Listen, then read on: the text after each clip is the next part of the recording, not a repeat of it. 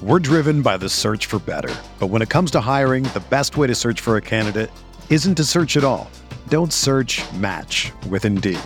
Indeed is your matching and hiring platform with over 350 million global monthly visitors, according to Indeed data, and a matching engine that helps you find quality candidates fast. Ditch the busy work. Use Indeed for scheduling, screening, and messaging so you can connect with candidates faster. Leveraging over 140 million qualifications and preferences every day, Indeed's matching engine is constantly learning from your preferences, so the more you use Indeed, the better it gets. Join more than 3.5 million businesses worldwide that use Indeed to hire great talent fast. And listeners of this show will get a $75 sponsored job credit to get your jobs more visibility at Indeed.com slash BlueWire. Just go to Indeed.com slash BlueWire right now and support our show by saying that you heard about Indeed on this podcast. That's Indeed.com slash BlueWire. Terms and conditions apply. Need to hire? You need Indeed.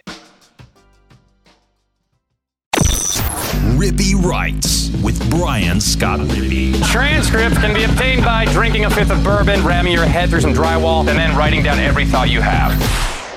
What's up? Welcome in. Thanks for tuning in to another edition of the Rippy Writes podcast. I am Brian Scott Rippy. Today is Mailbag Friday. The People's Holiday is back upon us once more. Hopefully, everyone celebrated accordingly. I guess it's Friday evening at this point. Meant to drop this earlier, but ran into some time constraints before uh, heading to my uh, shield desk job. So, Anyway, LB's Greg hopping in the cockpit with me as my co-pilot today. Got into some grilling questions, a couple football stuff, and then the random uh, mailbag Friday people's holidays shenanigans as usual. So we're gonna get right into it. I'll save the there, there's no open today. I will save that for Sunday as Weldon and I plan to do a pretty significant podcast on uh first week of fall camp for Ole Miss. So be on the lookout for that on Sunday. So I'll just save all of that. Got some questions to throw his way looking forward to it. So this is just a uh, casual, laid back mailbag Friday. But before we get to that, I want to remind you the podcast brought to you by Skybox Sports Picks. Who is Skybox Sports Picks? Well, I'm glad you asked. They're the world's best gambling handicapping website.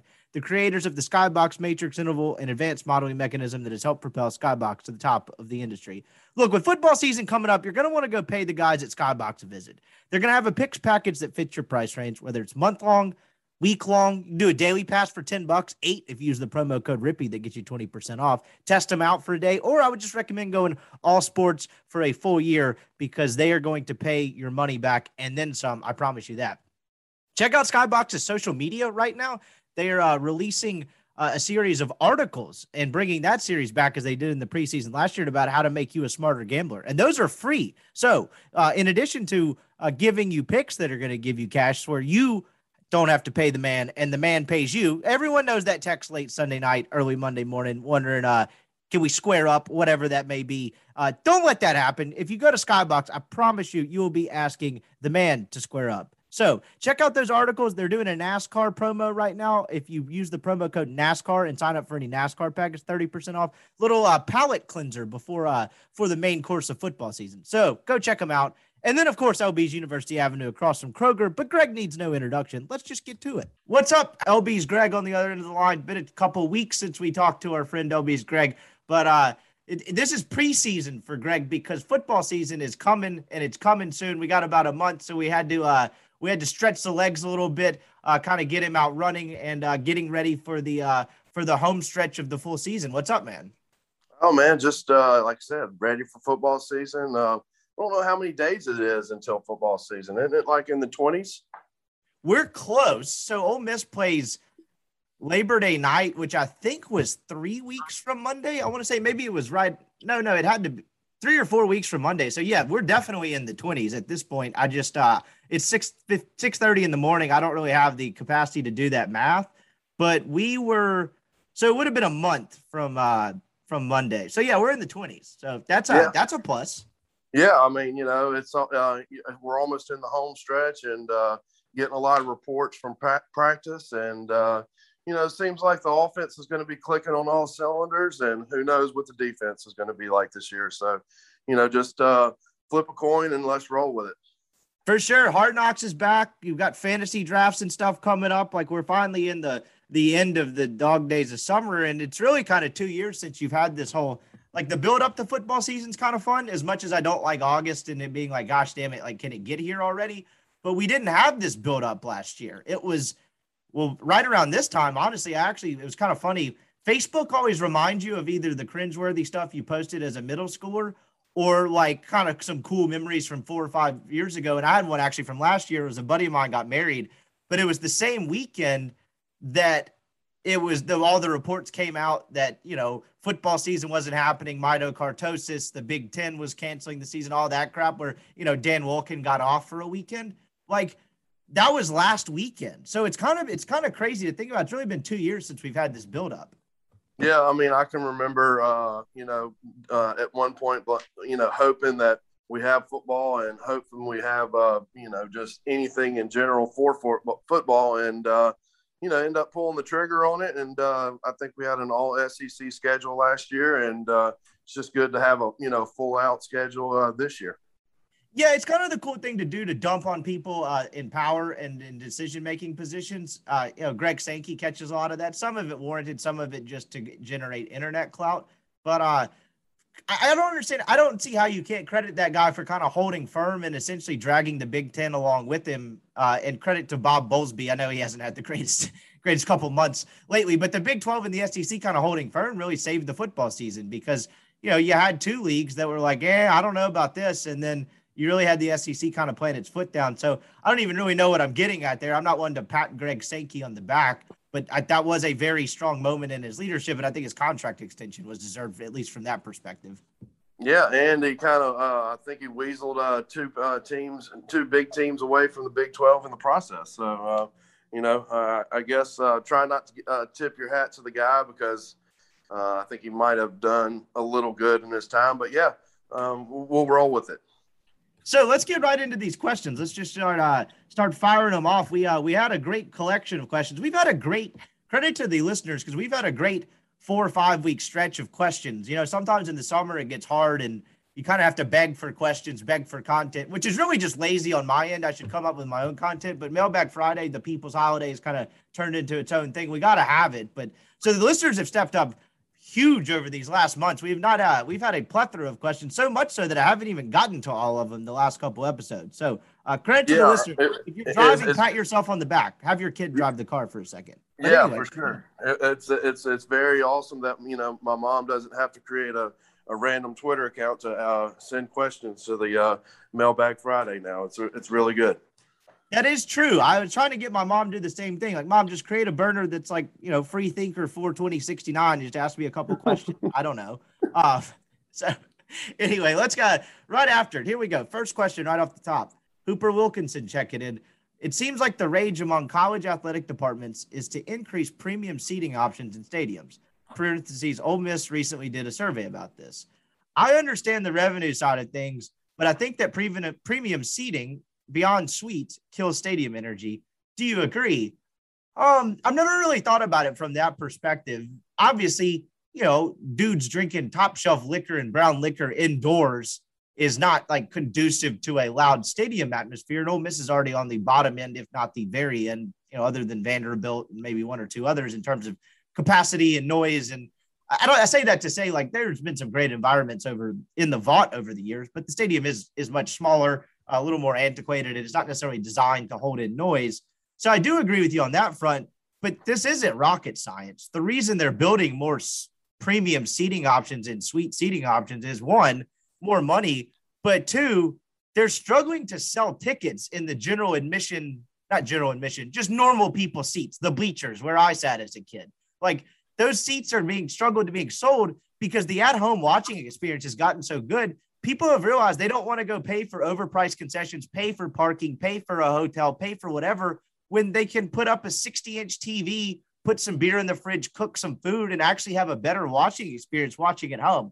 Don't get me wrong. I love going to football games. I love going to sporting events in general. That's one of the things I've really enjoyed most about kind of getting out of the industry full time and being able to enjoy some some games like I guess as a fan and as a regular person just as an attendee but you you'd be lying to yourself if you didn't say the at-home experience was better really from a watching standpoint you pick up so much more on a football game watching it on television these days than you, you do at the game and of course it's a give and take there's appeal to Um, there's appeal to being at the game and being in the moment and, and soaking in the atmosphere. I'm not saying going to game sucks, but that's the reason they're building you know these increased suites and luxury seating is because people have realized I don't want to go sweat it out or I don't want to go sit in the cold. I want to sit in the comfort of my own home and watch it on my own terms and my own food and my own booze and it's all cheaper and it's all good. Yeah, I have to, uh, you know, kind of agree with you on that. You know, it's almost kind of a um, the uh, the baseball setup. You know, you've got the Rebel Club upsta- upstairs, and uh, you know, there's some people that you know want to go to the games, and but yet, you know, like you said, not sit, you know, not sit in the bleachers and uh, you know just get hammered by the sun, and then turn around and say, "Hey, we need to go get a drink," and then leave the game. So. Um, you know, it's it's good for sponsorships. Um, it good it's good for uh, for particular companies that you know have the opportunity to buy a suite and then you know present it to their customers and say, "Hey, would y'all like to go to the Ole Miss game?" Well, yeah, but where are the seats? You're like, "Oh, well, we got a suite and uh, food is in there, drinks are in there, everything's set up." So you know, it's kind of more of an entertaining value uh, with the with the stadium setups and everything like that. But I have to agree with you. I mean, you know, why not take advantage of uh, your nice house that you pay a mortgage on, and then just uh, add another TV or two TVs, and you can watch two games. There might be another game going on during the Ole Miss game that you're interested. In, so you really can't watch that game at the Ole Miss game on top of it. So take advantage of that and watch both games. Yeah, that is another aspect of it. As much as people enjoy the tailgating scene in the Grove, the one downside to it is, uh, I mean, unless some people it's not their first rodeo and they have a really great setup where they have a TV and they can kind of go back and forth. But you know, a lot of those Grove setups, it's harder to keep up with the other games, and you know that's just kind of part of it. That's the trade off you make to go, you know, party with twelve thousand of your closest friends for a couple hours. But as as it pertains to the game, like I don't even really have a, uh, a overly strong opinion on whether I'd watch a game at, a stadium or at home, obviously, I think I'd still probably lean the stadium just for the experience. But like, I, it's not even really an opinion on my end. It's it's just a fact. I mean, you ask anyone that works in college athletics and you know game day experience or marketing or whatever, it is a real issue trying to get sell tickets these days and and get people to come to games. And I think it makes winning as important as ever because when you win, people want to be there, and it's a party that everyone wants to be a part of. To where you know, the Matt Luke era, why in the world were you going to go sit in 35 degree weather to support a team that wasn't beating a SEC opponent unless it was Arkansas or Vanderbilt? I mean, it's just the fact. I mean, that may sound harsh, but it's really just the fact of the matter. And so it, it puts a premium on winning and it puts a premium on putting on a show and creating a great environment. And I, yeah, I, absolutely. I mean, you know, I think that Ole Miss fans uh, would want to go to games this year because it is a good product on the field and uh, it is something that you know, like you were saying, who wanted to go um, go in, you know, Vaught Hemingway in a, the middle of September when it's, you know, 90 some odd degrees and we're down 28 to nothing after the first quarter. I mean, that just, regardless of how, uh, how much we win the party and we, you know, we pretty much as we always do, but uh, it just doesn't get to the point where, well, uh, we, we definitely don't win football games. And it is harder to lock in the games in those premium seating. So my parents sit up in one of the end zone deals now. And I mean, my, most of the time, like the people that are into the game, one it can go out to the outside porch part and get into the game. But man, you get sucked inside for five minutes to go grab a drink. And all of a sudden you look up and half a quarter's passed because you, you know, watched the TV or ate the food inside for a second. And it's like, it's harder to like stay locked into a game. But, you know, that's part of it being kind of the luxury premium seating aspect of it. So to wrap up that question, about you know killing the stadium energy. I think it does to some degree. I think you'll. I mean, there's always going to be more general seating than there is premium seating, so I don't think it makes a major difference. But there is a reason why they're, uh, like you said, it's all the rage where they're increasing premium seating options. Uh, that that's not that's no accident. That certainly uh, there's a reason behind it, and that's certainly why. Next question we got. Uh, this one I'm gonna have to defer to you. What is your dream outdoor grilling slash cooking setup because mine is having someone grill it and cook it for me. Yeah, I have to agree right with you. You know, uh, how about I just bring the meats and uh, we'll we'll just hang out at your place. You know, uh, that's uh, that's how that's how I would like to roll with that question. Oh, so you don't have like a if you what about if you're having to do the work yourself? Do you have a preferred setup, whether it's a grill or a scene or a setting? Do you have a favorite place to grill? Like you ever thought about that? Um, no, I really haven't. Well, I mean, I I, uh, I, I, I rent a house in Como, so I haven't uh, officially set a, a uh, a pin on you know my official house where I live and everything like that. But I mean, I'd love to have. I actually went to my um, we played golf in Tupelo Country Club uh, the other weekend, and my buddy's uh, backyard setup is pretty nice. He's got a you know the fireplace and the two couches and the the green egg and some coolers and two TVs. So um, yeah, I would just probably just take a picture of that and just probably just reincarnate that if I ever pull the trigger on buying a house somewhere. I'm a big outdoor fireplace guy. That's a huge addition to really just any outdoor setting. So if you're like grilling or cooking outside, particularly if it's a little crisp in the fall, you get the outdoor fireplace going, a little TV above it or somewhere around it. Like that's a that's tough to beat. Outdoor fireplace, um, you know, and like a I'm going to sound snobbish here, but not just like a fire pit where you're going to come back in smelling like you just, you know, saved a bunch of burning children or something out of a fire, an apartment fire or put out an apartment fire, like some sort of halfway manicured outside fireplace. Uh, that's uh, that's tough to beat. Yeah, I have to recommend it. I, you know, agree and recommend it. Just uh, one of those press button fires. uh, oh yeah, yeah. cut all the work out of it too. That's funny, but yeah, I agree with you. It's it's uh there there's certain situations where you want to smell like a, a fire pit, and there's certain situations where you don't. But I would think if it's like 15, 20 degrees and uh, you're at the deer camp, I think that would uh that would require the smelling like a fire. But if you're uh, at a really house, really nice house and Reunion or um, somewhere uh, exclusive, definitely uh, like the push button fire. Yeah, the uh the but the, the deer camp deal, that's part of it. I mean, if you're sitting out in front of some gigantic manicured fireplace at the deer camp, like are you really even a hunter? No, you're you're not. You know, you're you're you're you're a you're a host. All right, last one we got from uh Hooper Wilkinson checking in. On the way to Biloxi, first bet on red or black. Uh I actually thought about this for like a couple minutes and I was like, what do I do? And I was like, I don't do anything because I walk in there thinking red, no doubt. And then by the time I walk up, I'm like, shit, should I go black? I'm a complete head case. So, uh, do you have any more mental clarity on this?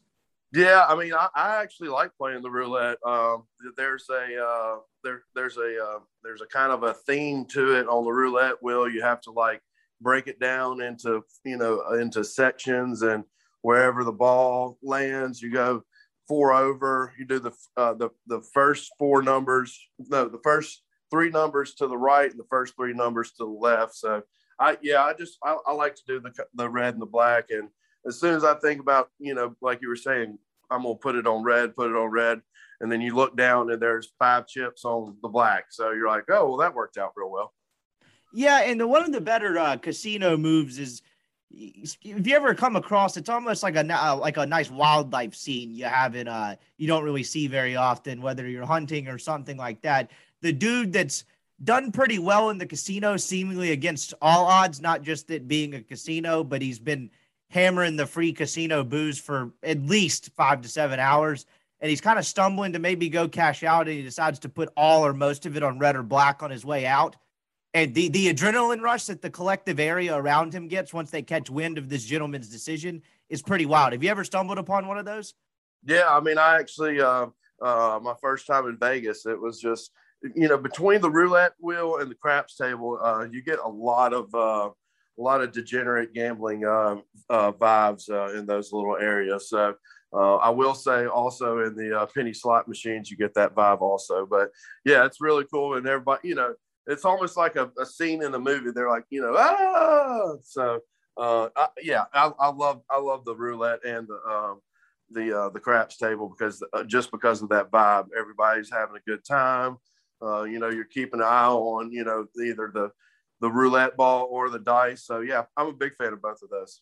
Yeah, and like it's it's like this guy had a great night and now he's about to share it with all of us, or he's gonna come back down to the level most of us are. He's either about to just share this adrenaline rush that he's been on for a couple hours, or he's gonna be miserable losing money like the rest of it. It's really it's really just a selfless move. I mean, that like that guy is working for the people when he just gets the crowd going, all of a sudden throws most of his stack on red or black on his way up to do whatever he's doing for a nightcap. Really just a selfless move. Yep. And then he does the whenever it hits, he does the Michael Jordan shrug, like, you know, it just is what it is. That's a power move because I would start running around like hugging people and stuff. But yeah, if you just act like you've been there before and you shrug, you grab the chat, uh, you're you're doubled stack and then go cash out. That's uh that's all business. That guy's probably been there a time or two. Or four. Yeah, or four. or four. Here we go. Do you miss working in the sports industry? Well, I mean, I still kind of do. Um, but I get what yeah, you're I getting mean, you talk sports. Yeah, I get what I get what he's getting at. I, I guess I, th- I think he's what he's asking. Do I miss being a reporter and like doing radio and all that full time? Uh, honest to God, I, I actually thought about this a decent bit last night after I saw this question come up.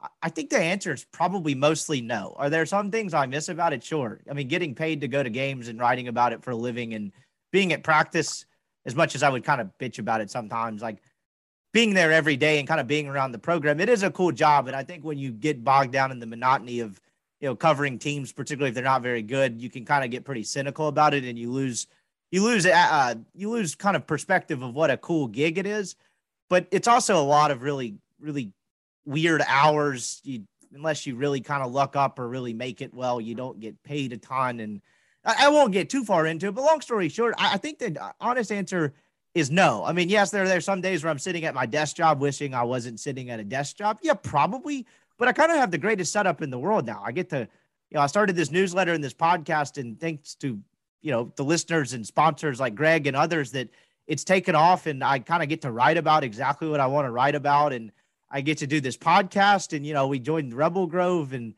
gave us a real audience, and so I still have like I would say one and a half feet in the boat in terms of like being a sports whatever you want to call this now. I would just say content creation because I am no longer a reporter. I wouldn't even kind of shame the profession by claiming I am it anymore at this point. But like I have weekends off. I get to watch the games like everyone else. I get to do some, you know, play a little more golf, do a little more traveling, and I still get to ride and podcast. So, you know, all in all, I have kind of the the perfect setup. And so, do I miss some aspects of it? Sure. Is there you know, a way I would go back to it full time? Yes, but it would have to be a really great situation. I think I have the best of both worlds now. Yeah, I think I'd have to agree with you. I mean, um, uh, you, you get to, I mean, you know, whenever you show up at a party, they're like, "Oh, wow, you're you're here," and you're like, "Yeah, I'm not a, I'm not at the game reporting on it anymore." So um, I actually get to enjoy my life and actually get to write about what I want to write. So yeah, I have to agree. You're in the perfect setup. Yeah, a little. That was a little bit more of like a, a heavier answer, but I'll get. I'll what something you said there kind of made me crack up. The I'll give a lighthearted spin to it. So when I was a, a student reporter, my last year and a half, or I guess it's pretty much full two years, I was covering football games, and so I, I don't know. uh, You haven't lived until so I would love the day games, right? Because I could go get done three, four o'clock, and then go meet up with my friends on the square and kind of have most of the day to watch football and kind of be a normal college student and, and have, have a good time.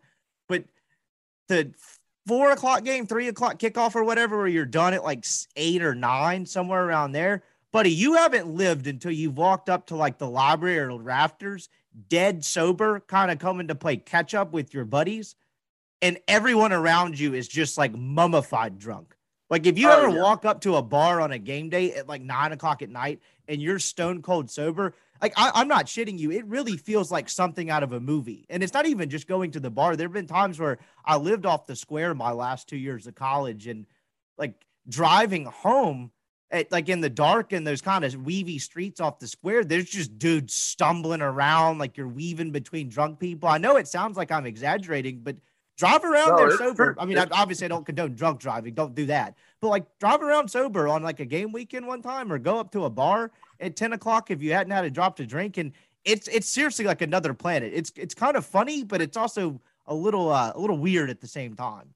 Yeah, I mean, I will have to. I mean, playing uh, catch up and not eating catch up. Uh, we're talking about C catch up with a C. Uh, it's a it's a tough game to play, and uh, especially when you take your first shot and you take you know order your first drink and you look over to the guy and the guy has both hands in his face uh, at the bar. You know, so uh, yeah, it's a it's a tough game to play, but. Uh, I, I agree with you. Uh, Saturdays in Oxford just, you know, they just hit a little bit different, especially those night games. Yeah, and there's like you get up there and like I'd start trying to catch up at like, you know, nine or 10 o'clock at night. And then when the, you know, at Oxford bar closed 12, 12 30, whatever it may be. And it's like I'm kind of looking around like, all right, where are we going next? Where the nightcap? And then the guy that usually is like, you know, volunteering to have it at his house is hunched over at a bar stool. And you're like, is that spit or throw up on his jacket? Like what, what it doesn't look like he's going anywhere else. So it's uh, playing catch up's a tough game to play. Yeah, for sure. And then uh, uh, you almost are like, man, I almost don't even want to go to the gar- bar, but just because of that, you know, uh, just oh, that know, was a big one. It was it was tough to bring yourself out after seeing that a couple of times for sure. Yeah, and then as soon as everybody's you know sees you, they're like, ah, where you been? Like knowing like they know where you've been, you know. So um, yeah, it's just uh, it's almost better to play the safeguard and just go home.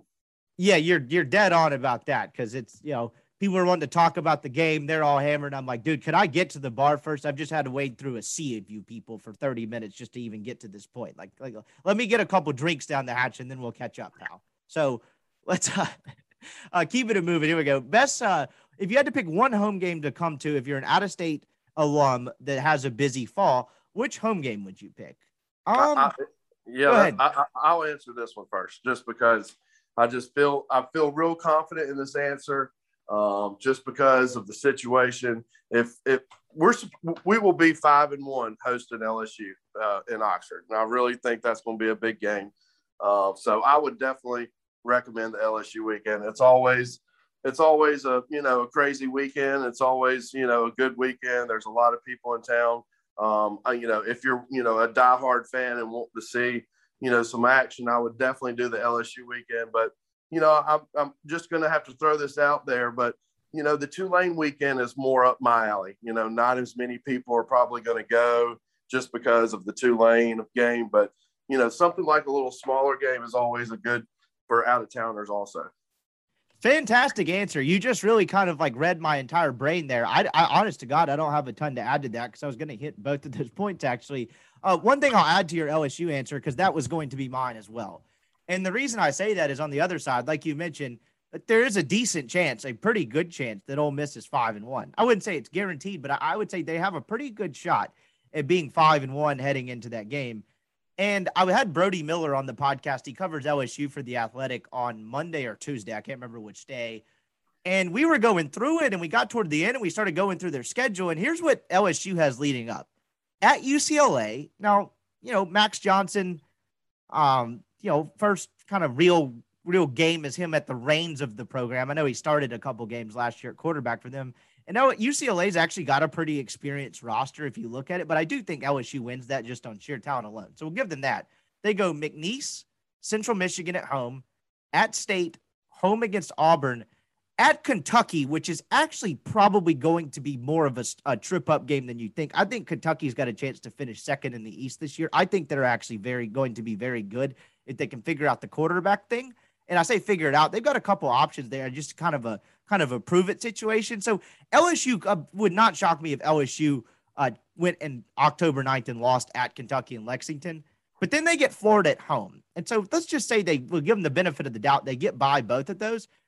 There's a world where LSU is not even quote unquote that good, but is undefeated for that October 23rd game. I just went game by game, and that probably wasn't great podcasting, but there is a real chance that LSU is undefeated coming into that October 23rd game just because they don't have Bama, L- Bama or uh, Texas A&M, uh, and like to that point, they played them later in the season, and so, I, like you mentioned, if there's like a game where it's, well, if Ole Miss season goes well, and there's a game where it's kind of like it's back like 2014 ish, back like that neighborhood, it's going to be that night. If Ole Miss is, you know, that's going to be a raucous atmosphere like that. If, if you're kind of looking for the Lane Kiffin put the program on the map game, that's a real strong contender. So I agree with you there. And then Is, I there- is there is there a time? Do they know what time that game is yet, or are they just No, that's uh that's late enough in the season where you'll figure out two weeks in advance where they'll announce it the Monday before, like the like 10 days before, not literally the Monday before.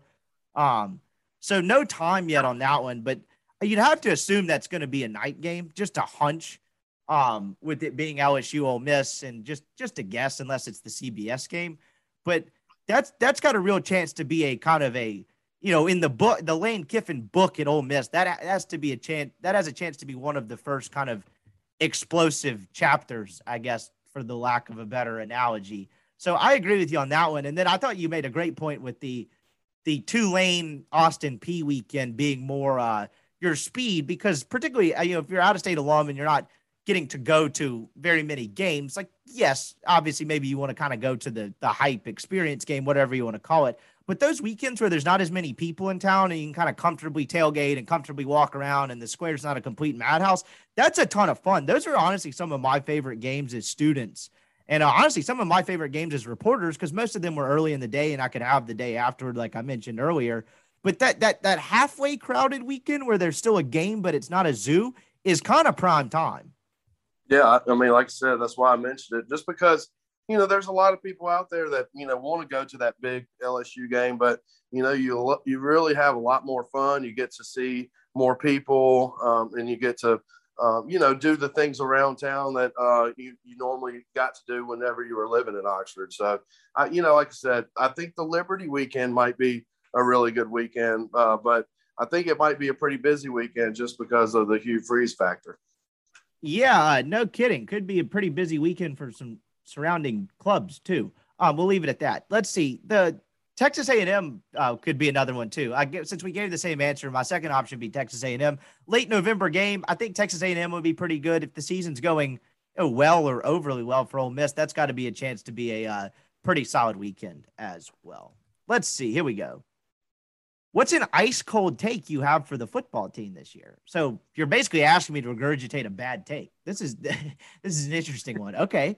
Um, uh, I, I, had to answer it too, and it's just uh, you know, like I was saying, you know, it's just the it, it, it all lies with the defense. I mean, you know, just how how well did they improve on it? You know, because I'm re- really not worried about the offense whatsoever. I just think that you know, yeah, the Elijah Moore situation, uh, you know, it's hard to replace a guy like that, but you know, you look at the wide receiver corps. I mean, I think Jonathan Mingo has an opportunity to, you know, fill in that AJ Brown uh, DK Metcalf role. And then I think Braylon Sanders is, I mean, you know, just so many weapons on offense. You just don't even worry about the offense. And even with the offense last year, I mean, the Arkansas game Corral threw six interceptions, but yet we had an opportunity to win the game, you know, and it's just uh, the offense is going to be there. I just, my my my whole my cold hard hard cold take on the on the season is if the defense can get three if they can get off the field on three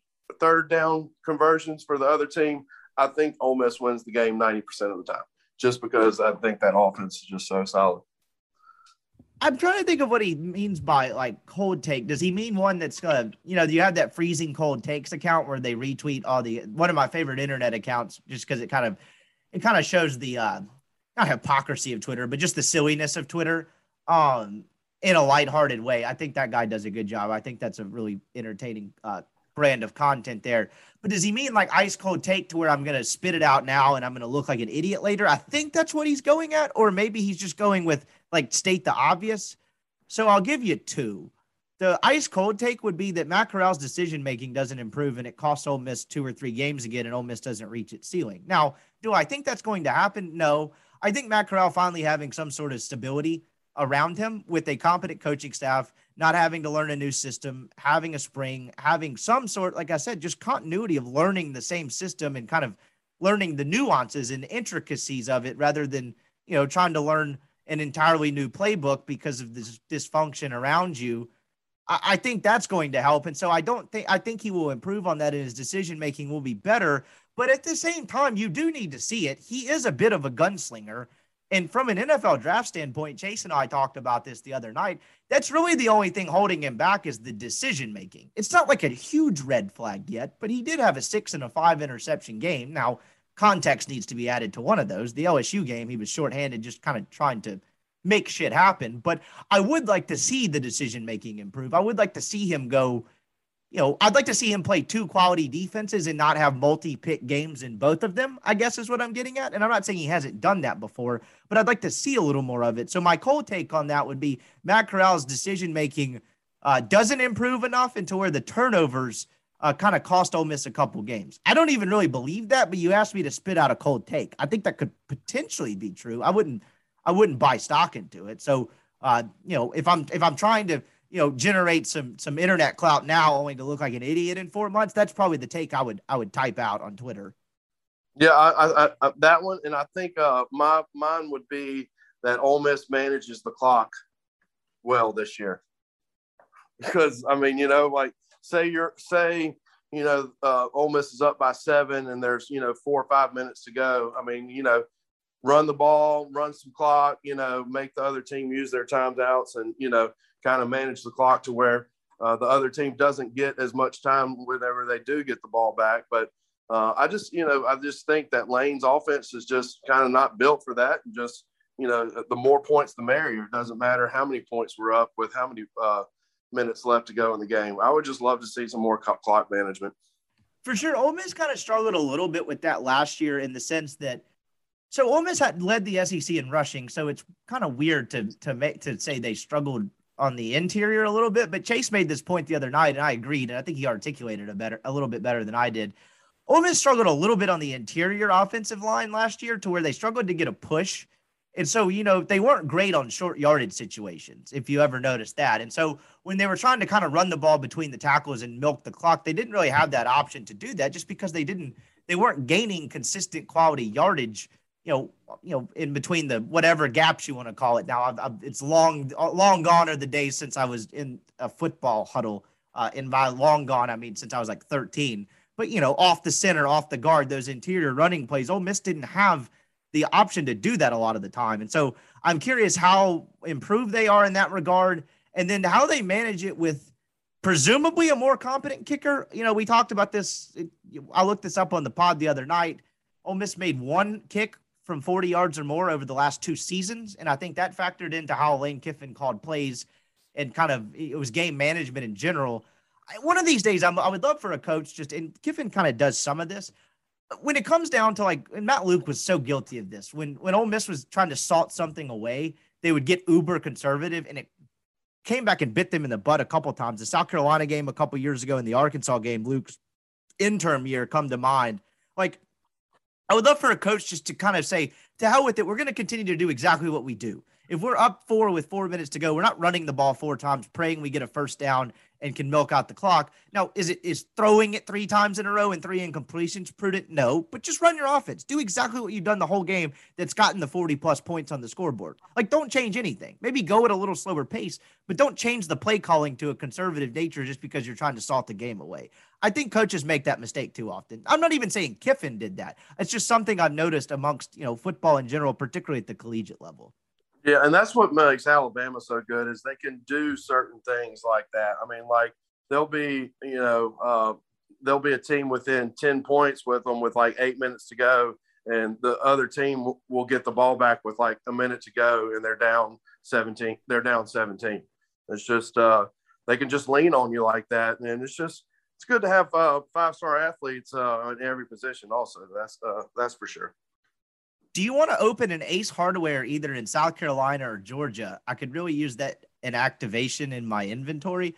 Um, I, I, this might shock you, but I'm not really the Bob the Builder type. So no, I do not. Greg, thoughts? I know no. you got a lot with the with the whole, you know, running a successful uh, butcher shop in the horse racing. Do you have do you have hammers and nails in your future? Um, no, I mean, like, uh, I, I, mean, no, I'm not an Ace Hardware kind of guy. I, I kind of stick to the uh, to the knives and the cutting boards uh, thing. But uh, no, I'm, I'm good on opening Ace Hardware. And I mean, sounds like a really nice place. I haven't been. I mean, if uh, I'll accept an invite if uh, if y'all want me to go there, but um, I'm good on opening Ace Hardware. I got I got, I got to stick with the uh, what I'm really good at, and I guess I'm pretty good at this uh, butcher thing. I'll never say no to anything. You showed me a couple revenue projections and kind of a blueprint to how to make this happen, and I I could put the tens of dollars in my savings account towards this. So never say never, but yeah, I'm never like I'm never gonna. I'm just not built that way. I'm never gonna be the guy that puts on his like tool belt on a Saturday and goes and kind of like builds a table or something. Just not really in my repertoire. Uh, I would probably end up injuring myself. So, um, you know, staying out of the Ace Hardware. One time I had a buddy kick a hole through some drywall in a college house and I walked into a Home Depot trying to kind of act like I knew what I was doing, replacing the drywall. And that's probably the closest I've gotten to sprouting like a huge chest beard. Yeah, I'm, uh, like I said, um, uh, th- there's contractors, there's butchers, there's uh, carpenters, and there's uh, people that uh, you know uh, particularly do this for their life. So I can contact those people to help me out on that. Yeah, podcasting, you don't have a lot of heavy lifting there. So let's see.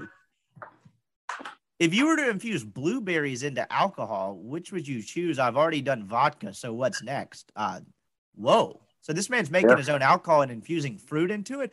Blueberry vodka sounds pretty good.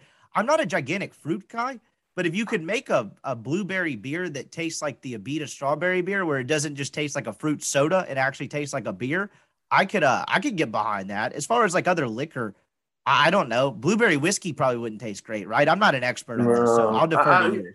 Yeah, um, uh, I mean, I mean, we make a blueberry sausage, so I mean, you know, I can uh, definitely say that I uh, I've used blueberries before. So, um, you know, uh, the blueberries are kind of you know are uh, kind of like not a sweet uh, fruit, but you know, you kind of need to maybe add like the the maple syrup. That's what we do with the sausage. So, I mean, I don't know, maybe. Um, uh, well, just blue. Maybe a, a really good wine, um, you know, blueberry wine, maybe, or a, a, like a uh, maybe a, a um, I, I don't know. Um, I, I, you got me on the blueberries uh, to make it more alcohol out of. But I, I have to agree with you. Blueberry vodka, really good with uh, a splash of lemon and a, um, and, and some tonic water. I recommend that. Yeah, maybe rum. I'm not a big rum guy, but I'm assuming there's a blueberry rum already out there. But if you're wanting to do the whole homemade deal, maybe try that route. I, I wrong person to ask there. Here's one that's way more up your alley that he follows up with. Best way to clean a cast iron skillet. Well, you don't want to ever use soap and water. Um, uh, that that's that's for sure one thing that you can definitely chalk up. Um, whenever you use your cast iron skillet, um, the, uh, you want to make sure you have olive oil or butter or something like that to clean it with. You know, you want to. Uh, rust is not your friend on cast iron skillets, so uh, just be aware of uh, of that and just uh, very basic. So just don't use soap, and then there's a uh, another rule is uh, you can use hot oil. So just basically, you know, clean it out with with your cast iron. So I would just do like medium heat, and then you know, whenever it cools down, just take your rag and just wipe all that oil out to where it leaves a kind of a coat of oil uh, in that cast iron. Next one we have up. I don't have much to add to that, as you know. But uh, so why not use soap and water? I'll follow up with that. I'll at least ask the dumb question that maybe some people are thinking out there. Because that's going to act that's going to access rust. Ah, I got you. And that's not what you want. You don't really want rust in what you're cooking. Well, you That really don't want to clean your cast iron really good because I mean, uh, all those flavors of what you've been cooking in that cast iron, you know, cooks into whatever you're cooking. So, uh, you know, as as Guy Fieri say, you, you definitely don't want to clean Flavor Town. You know, so uh, just stay clear of that soap and water because that's going to create your rust. Good answer there. Uh, here we go. What do you think of Kiffin's new contract terms? What does it? Uh, where does it rank among the highest paid coaches? So, here's what it is for those that haven't seen it. Kiffin restructured his contract, just kind of classic, a little bit more detailed version of the classic four-year rollback. But he's making 4.5 in 2021. He bumps to five and 5.2 in 2022, five and a half in 2023, and 5.750. Basically, he's getting a $250,000 raise every single year after getting a $750,000 raise this past year. So in 2024, and I'm assuming, you know, by the time we actually get to 2024, if he's still around, his contract will have been restructured by then. But just in theory, for the sake of an argument, he will make five point seven five five million seven hundred fifty thousand dollars at the peak of this contract, just for the sake of the exercise here. So I think it's good. I mean, obviously, Ole Miss, you're going to want to commit to paying Lane Kiffin. The second part of this question was where does it rank among college football coaches? Well, Saban makes 9.1, Ed makes 8.7, Dabo 8.3, Jimbo seven and a half. Gus at Auburn his last year was 6.9. So this this con this this list I have is a little bit outdated. Kirby's a little under seven. James Franklin. It, it's in the uh it's it's it's right below like the Dan Mullen range. So it's like top 20, top 15, top 20 paid coaches in the country. But he's asking where does it rank among the highest paid coaches and him leaving for another job. So maybe I'm in the minority on this, but I think this the money with college coaches, particularly if you're successful, is getting to the point where I just don't think Kiffin is le- like I'll put it to you this way. Like if I don't think Kiffin is leaving to take another job just because that next job will offer to pay him seven and a half as opposed to five and a half. I, I- just don't think with the amount of money these guys are making and the bonus and the incentives and all of that, I just don't think you're you're uprooting whatever you've built in a program just for two million extra bucks a year. um, because you, the situations are different and there's so much more that factors into it. Am I naive enough to say Kiffin's not leaving Ole Miss for any job? No, of course that would be stupid. But the money, particularly with SEC West schools and the gigantic bump in revenue the league's going to continue to get, and then not to mention adding Oklahoma and Texas in a couple years, and then getting off the CBS deal and getting the ABC ESPN deal. The, the schools are going to get richer and richer and richer. And so I, I don't think that Ole Miss is necessarily as at nearly at a disadvantage as it maybe once was in terms of being able to pay coaches to stay. So I think when push comes to shove, Ole Miss is going to open up the wallet, you know, pretty much to compete against anyone. Now, if Texas, Texas A&M, something like that comes in one day and it's like, hey man, here's 11 million a year or something like that. Uh, you know, there, there will be a number that Ole Miss probably can't or won't match. I'm not saying that number doesn't exist, but I guess I'm saying there's fewer and fewer scenarios where they're just going to lose a bidding war than there was maybe 15 years ago. And so I, I don't think, yeah, I think the, the thing with Kiffin is you'd have to worry about situation. I don't think he'd probably go back to USC. Maybe I'm wrong about that. Never say never in the crazy world that we live in that is college sports. But strictly from a money aspect, I don't think you're going to see coaches leave you know middle to bottom tier programs in a conference to top tier programs in a conference just because they're paid more, if that makes any sense. Yeah, I mean, I've heard some Alabama fans that say that you know Saban's, uh, you know, as soon as Saban leaves, you know, Kiffin's going to be the next you know person to take the Alabama job. You know, maybe maybe not. You know, but I just yeah, I, I, I agree. I mean, I think Ole Miss is paying Kiffin properly, and uh, you know, and that's what it takes these days to you know get a high profile coach. You know, you've got to you got to shell the money out and uh, make them happy and put them in a situation to where they can get the players they want and you know build the program the way they want it. So I have to agree with you. I mean, I think that's a perfect spot for uh, Ole Miss what they're paying them right now.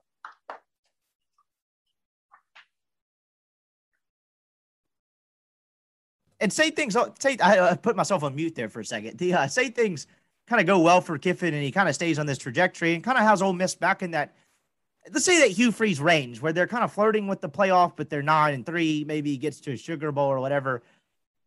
Yes, would, would the Alabama job certainly be enticing? Would he probably at the end of the day take it? Maybe I don't know. I mean, I, am trying to figure out the scenario. It's certainly a better job, better opportunity. I don't think you're you'd be lying to yourself that. But let's just say Texas is through its fourth coach in ten years or whatever, or something like that, and Sark doesn't work out, and they make a big run at Kiffin if you're Kiffin, do you really want to go deal with the dysfunction at Texas? Because now, if, if Sark fails and Tom Herman already failed and Charlie Strong already failed, and maybe you could blame some of that on Charlie Strong, but like Herman was a good coach at Houston. And like it's, I guess what I'm getting at, it's becoming more of a Texas problem than a coaching problem. So if you're Kiffin and Texas comes in and is like, hey man, here's eight and a half million dollars a year, come fix us, bring Texas back. We want Joe Tessitore back yelling Texas is back by beating a four and eight Notre Dame team. Why would you want to? Like, I guess. I'd, why would you want to subject yourself to that mess? I guess is what I'm. I'm getting at, and I'm I'm literally just thinking out loud from if I was a million dollar coach. So this is coming from a place from ignorance. Of course, I'll never be in this position, but like if I'm making five and a half, close to six million dollars, and at that point, I would imagine Ole Miss would have bumped him into the mid sixes at least. Why would I want to go take nine million dollars to go to a completely dysfunctional situation where I could end up on my ass in three years because of you know the things that go on at Texas and all the hands reaching in the cookie jar? Like I think situation and stability matters in terms of a competently functioning athletic department way more than money does these days. Yeah, I have to definitely agree with you. I mean, you know, like don't get me wrong, I'm pretty sure Texas is one of those, you know, top top five jobs, you know, to, that you want, you know, as you start your coaching career, but do you really want it after you know certain situations that have gone down in the in the last you know five to six years and going through coaches like uh, you know like uh, like golf shirts or, or I'm pretty sure I could have done a better term like old girlfriends baby. I don't know.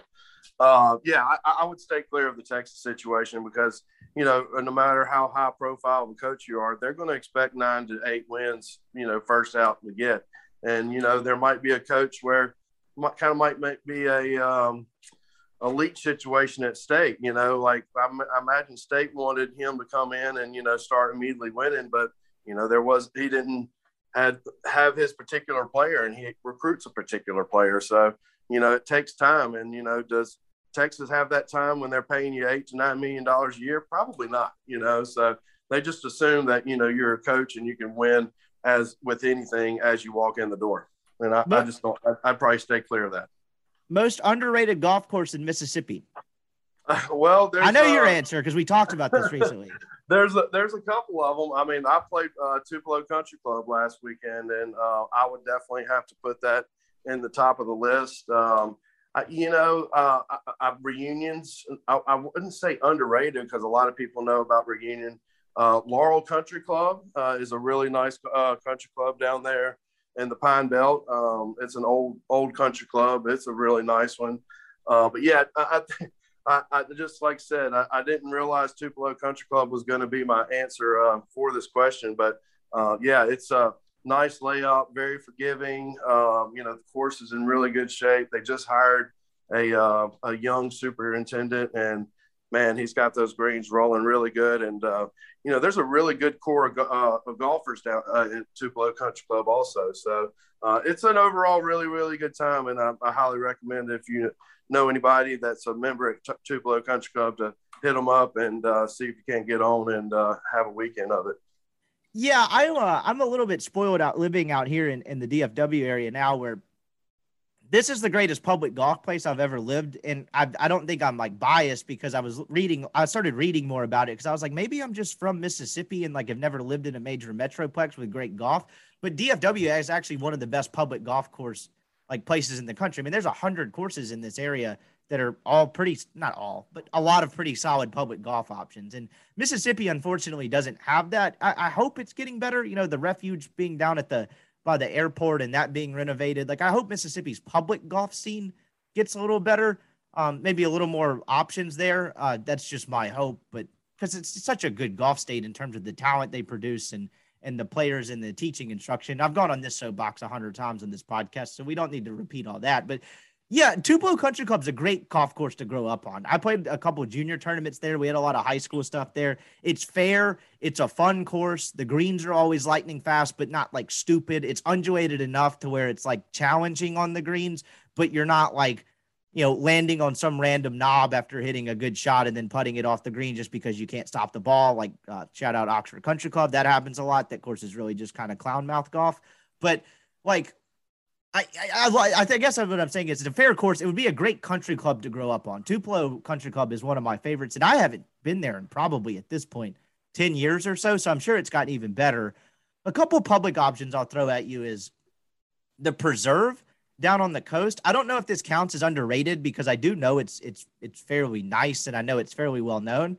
But we took that casino trip down there last fall with a bunch of guys, and it's a really nice, really fun golf course, really well kept up, and they're they're pretty laid back. They're very conducive to you going out there and having a good time. I mean, look, this was a bunch of 25 year olds kind of still getting after it, we'll say. And you know, you know, day two we had a couple jagaloons that decided they wanted to play barefoot from the first tee on, and the starter was like, "Yeah, whatever, man." Like they didn't care. You had a bunch of dudes just teeing off barefoot, firing bombs down the first tee, and they didn't seem to care. Now we weren't like tearing up the course and being, you know, idiots or anything per se, but like the staff is laid back. It's a really nice golf course. I enjoyed the preserve. That's a that was a really great experience.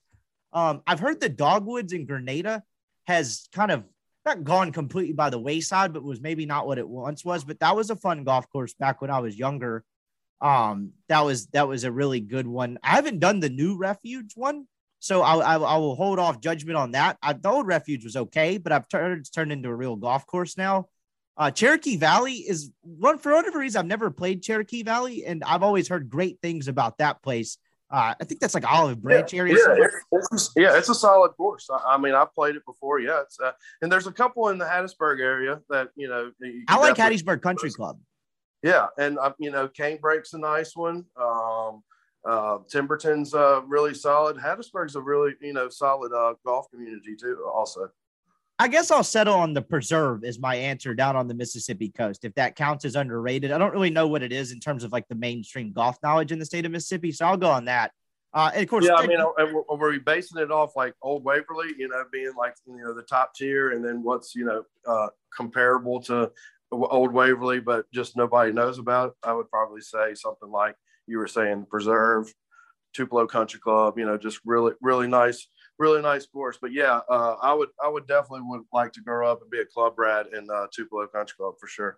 Yeah, great, great course to grow up on. So I'll go preserve as one, and uh, if I can think of another one, I'll add it on another podcast. Let's see. Do you think Ole Miss is making a mistake mistake retiring number ten? I mean, no. I think it's certainly well deserved. I mean, between I know they're retiring it for Eli, but Chad Kelly was pretty good too. Like again, yeah. what you're getting at is someone. If a kid, if, I don't think there's a kid that's not going to come to Ole Miss because the number ten is not available. So if someone may say that, but they probably didn't want to come to Ole Miss anyway. So no, I don't think it's a mistake. I think it's kind of cool. I mean, you retire Eli Manning's number. If, if he doesn't, if he's not worthy of a jersey retirement, I'm not really sure who is.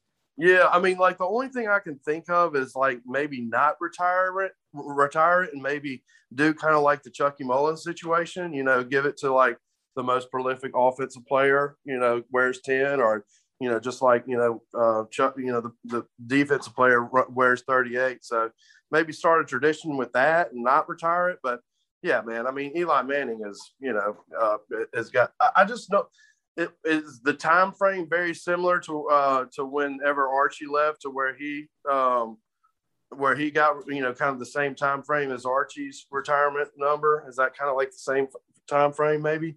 That's a uh, Langston Rogers question. I will inquire about that, but I'm honestly have no idea. Yeah, I mean, I would just think uh, the only reason why they're you know retiring ten is just because it's kind of like the same time they end up retiring Archie's number. So, um, I, if you don't want to retire it, I would say you know, leave 10 open and just uh, award it to uh, the most prolific offensive player or, you know, or somebody that's a, you know, a real good team leader that's, uh, that's deserving of 10 because, you know, Eli was Eli, man, and he was a great ball player and that sort of thing. But yeah, you, that's what happens with numbers. They end up getting retired. They say competition style ribs should be done where you can pick up a whole rack and they completely stay together. But I prefer where they completely fall off fall apart. Does this make me a poor rib connoisseur? This is up your alley. Yeah, no, that, that's definitely well. That's definitely doesn't make you a poor connoisseur. Just, but yes, you are correct. Uh, at Memphis in May, they have the rib competition. Is literally you have to uh, slice it and show the teeth mark on it and everything like that. So, um, but yeah, there's uh, two different ways to do ribs, but competition rib is uh, is just like you're saying. It has to be sliced, and you have to see the teeth mark on it, and you're judged off the teeth mark of your rib. So, but yeah, uh, but yeah. Is there a reason for that?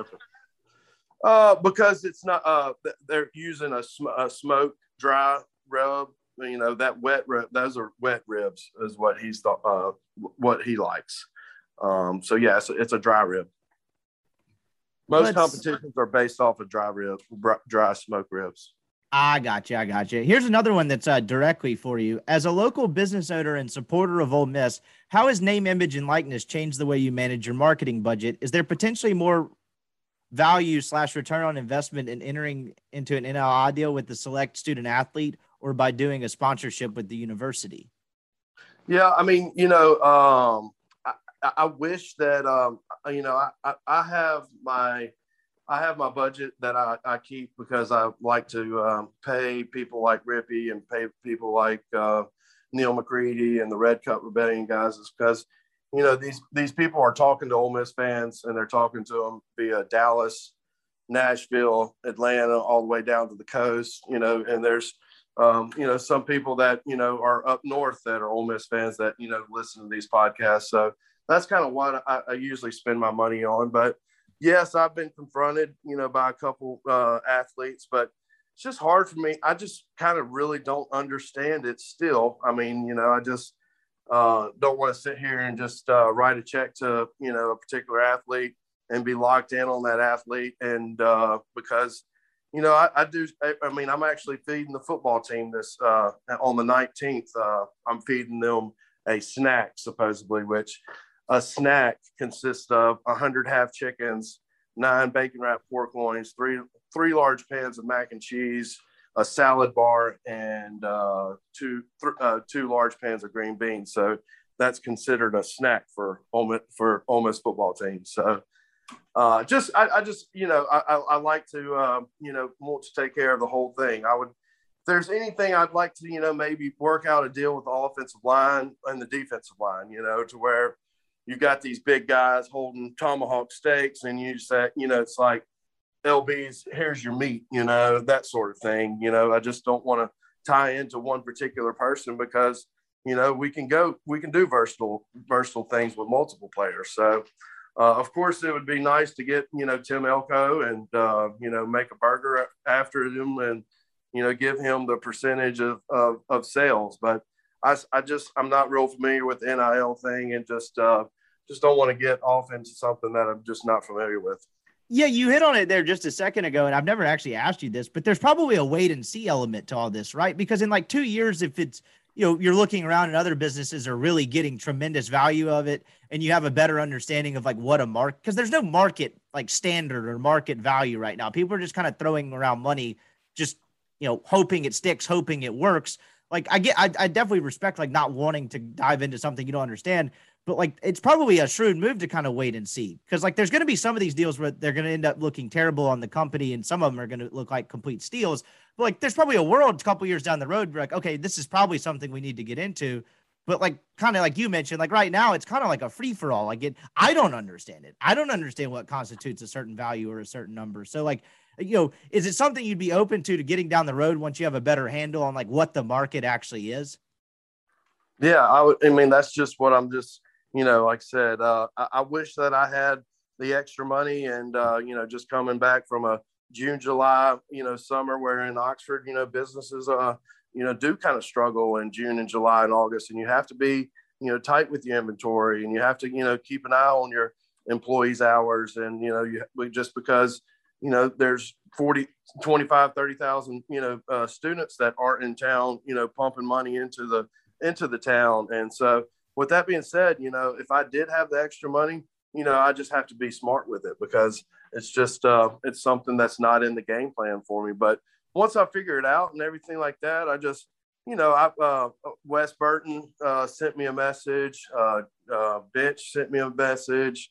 Um, James White sent me a message, and you know, the the one thing I just replied with it, and it was just very basic and simple. It's just like, you know, I, I, need more, I need to do more information on this before, you know, I, I give you money. I just, it's just kind of a it's, a, it's a, it's a situation that I'm unfamiliar with. And, you know, if I did have the extra funds, I would love to, you know, sign somebody up, but, you know, just how much, how much, um, how much business am I going to get if, um, if say Wes Burton uh, has a burger and you know and it's a picture of him and it says you know LB is where here here's where I get my meats you know? So it's just hard for me to judge that out. So that's kind of why I do the the Rippy Wright special is because whenever a customer comes in and says hey I'm here to pick up the Rippy Wright special you know that gives me an it gives me an idea of how many people are listening to the podcast and how many people are drawing into the store. And so it just it just helps whenever you know you know what what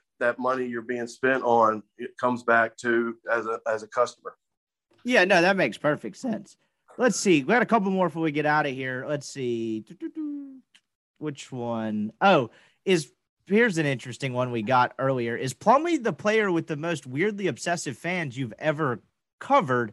I think he's great but i've never seen someone defend it as hard as him. So i've never really understood this one. Like I, I maybe I'm just in, in, I covered him obviously for two years, so like maybe I'm just like not privy to like I guess the maybe fan banter or fan engagement, but I don't really understand that. Like, I, I, does he have vehement haters and vehement defenders? Like the kid has made the switch to receiver. I think you could all admit that he turned into a much better baseball player than at least I envisioned him. I didn't know what he was at a baseball player. I could never get a straight answer from anyone on that. So like, I I, I don't like I don't I don't really know what you were expecting him to be.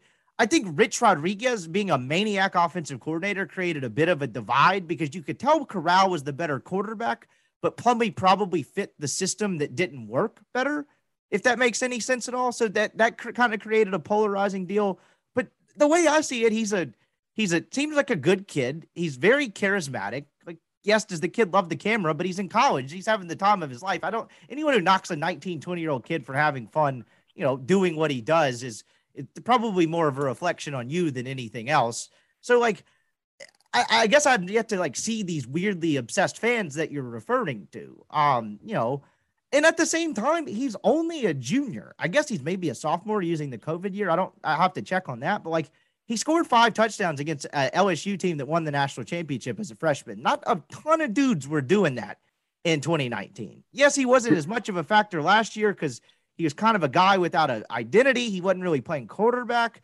Now he's made the transition to slot, which I'm more optimistic on maybe than some. I think he could actually be uh, pretty good if he figures out the hands part of it. So, like, I, I guess I don't really know how to answer this because I, I guess I'm not familiar with the defenders or the Plumlee cult, I guess is almost what you're saying it. But I think he's a good kid. I think he's a special talent, and I think he's a good representative for Ole Miss. So, like, I, I guess, but like I don't think he's overcovered. I think most of it's a joke. People love to joke that he plays the piano and things like that. But you know, I mean, I know there's a a couple sites. There's one in particular that loves writing John Rhys Plumlee stories, but from a content perspective, it's particularly from TV, it's kind of low hanging fruit. He's charismatic. He plays an instrument. He's well spoken, and he plays two sports. And he once played quarterback and scored five touchdowns on the defending national champion. So like, or once defending national champions, whatever. LSU 19. Like so I don't really know. Like I, I mean, if Plumlee turns into a hell of a slot receiver, there's a world where he turns he, he turns into kind of one of the more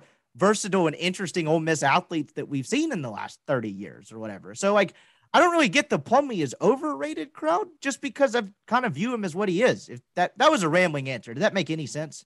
Yeah, it makes yeah, it makes I mean, like you were saying, I mean, he's a good kid. He's always got a smile on his face you know what what what I like so much about Plumlee is he's a good teammate, you know, and that's uh th- th- that attracts me uh, at, to him, you know, as a player on and off the field because you know you can see that he's willing to do whatever it takes to help the team. You know, if uh, say for example in baseball, if like if he didn't get the starting outfield or center field uh, job, you know he's going to literally be on the sidelines ready to go to you know fill in on a de- defensive uh, substitution or try to uh, steal a base whenever the team needs a, uh, a stolen base. And you know and that's uh, another thing and you know switching to slot receiver. I mean i'm pretty sure i'm not going to uh, say that uh, i know for a fact. Like i think he had an option to leave Ole miss and you know go somewhere else to play quarterback.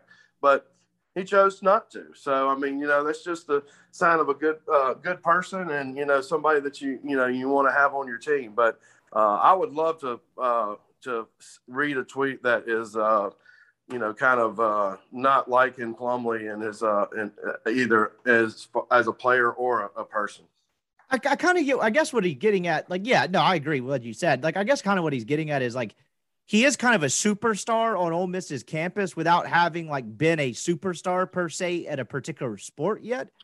But like, you know, I think that's just kind of comes with the fact that, you know, if you if you have a short kind of successful run, and you know, I wouldn't call the 2019 football season successful, but Plumlee was electric. I remember the first time he got the edge in Tuscaloosa, the first time we'd really seen him, I'd heard he was fast, but I was like, holy hell, like he just beat Alabama's defensive end off the edge you know, did it. Oh, and that time where he jumped over, jumped jumped over that uh, Alabama guy. I was like, yeah. Wow. So that that speed is electric, and like it, it really is kind of like it kind of like ta- I mean takes your breath away is probably a little extreme, but it kind of takes you back if you haven't really seen it before. So I, I think that just kind of speaks to you know if you kind of catch lightning in a bottle, that'll carry you for a while in terms of like a clout perspective. And I'm not like saying he's a clout chaser, but I get what you're getting at in the sense that like he's not necessarily a superstar in either sport yet but is kind of marketed as one.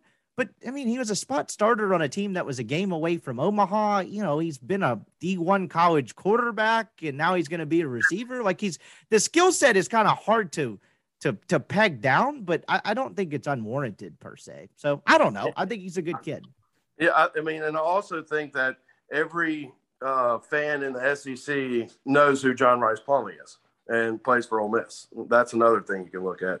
Uh, I, I'm I, can't name anybody on Mississippi State's team or anybody else's other team. You know, I think is Kellen Mond still at Texas A&M?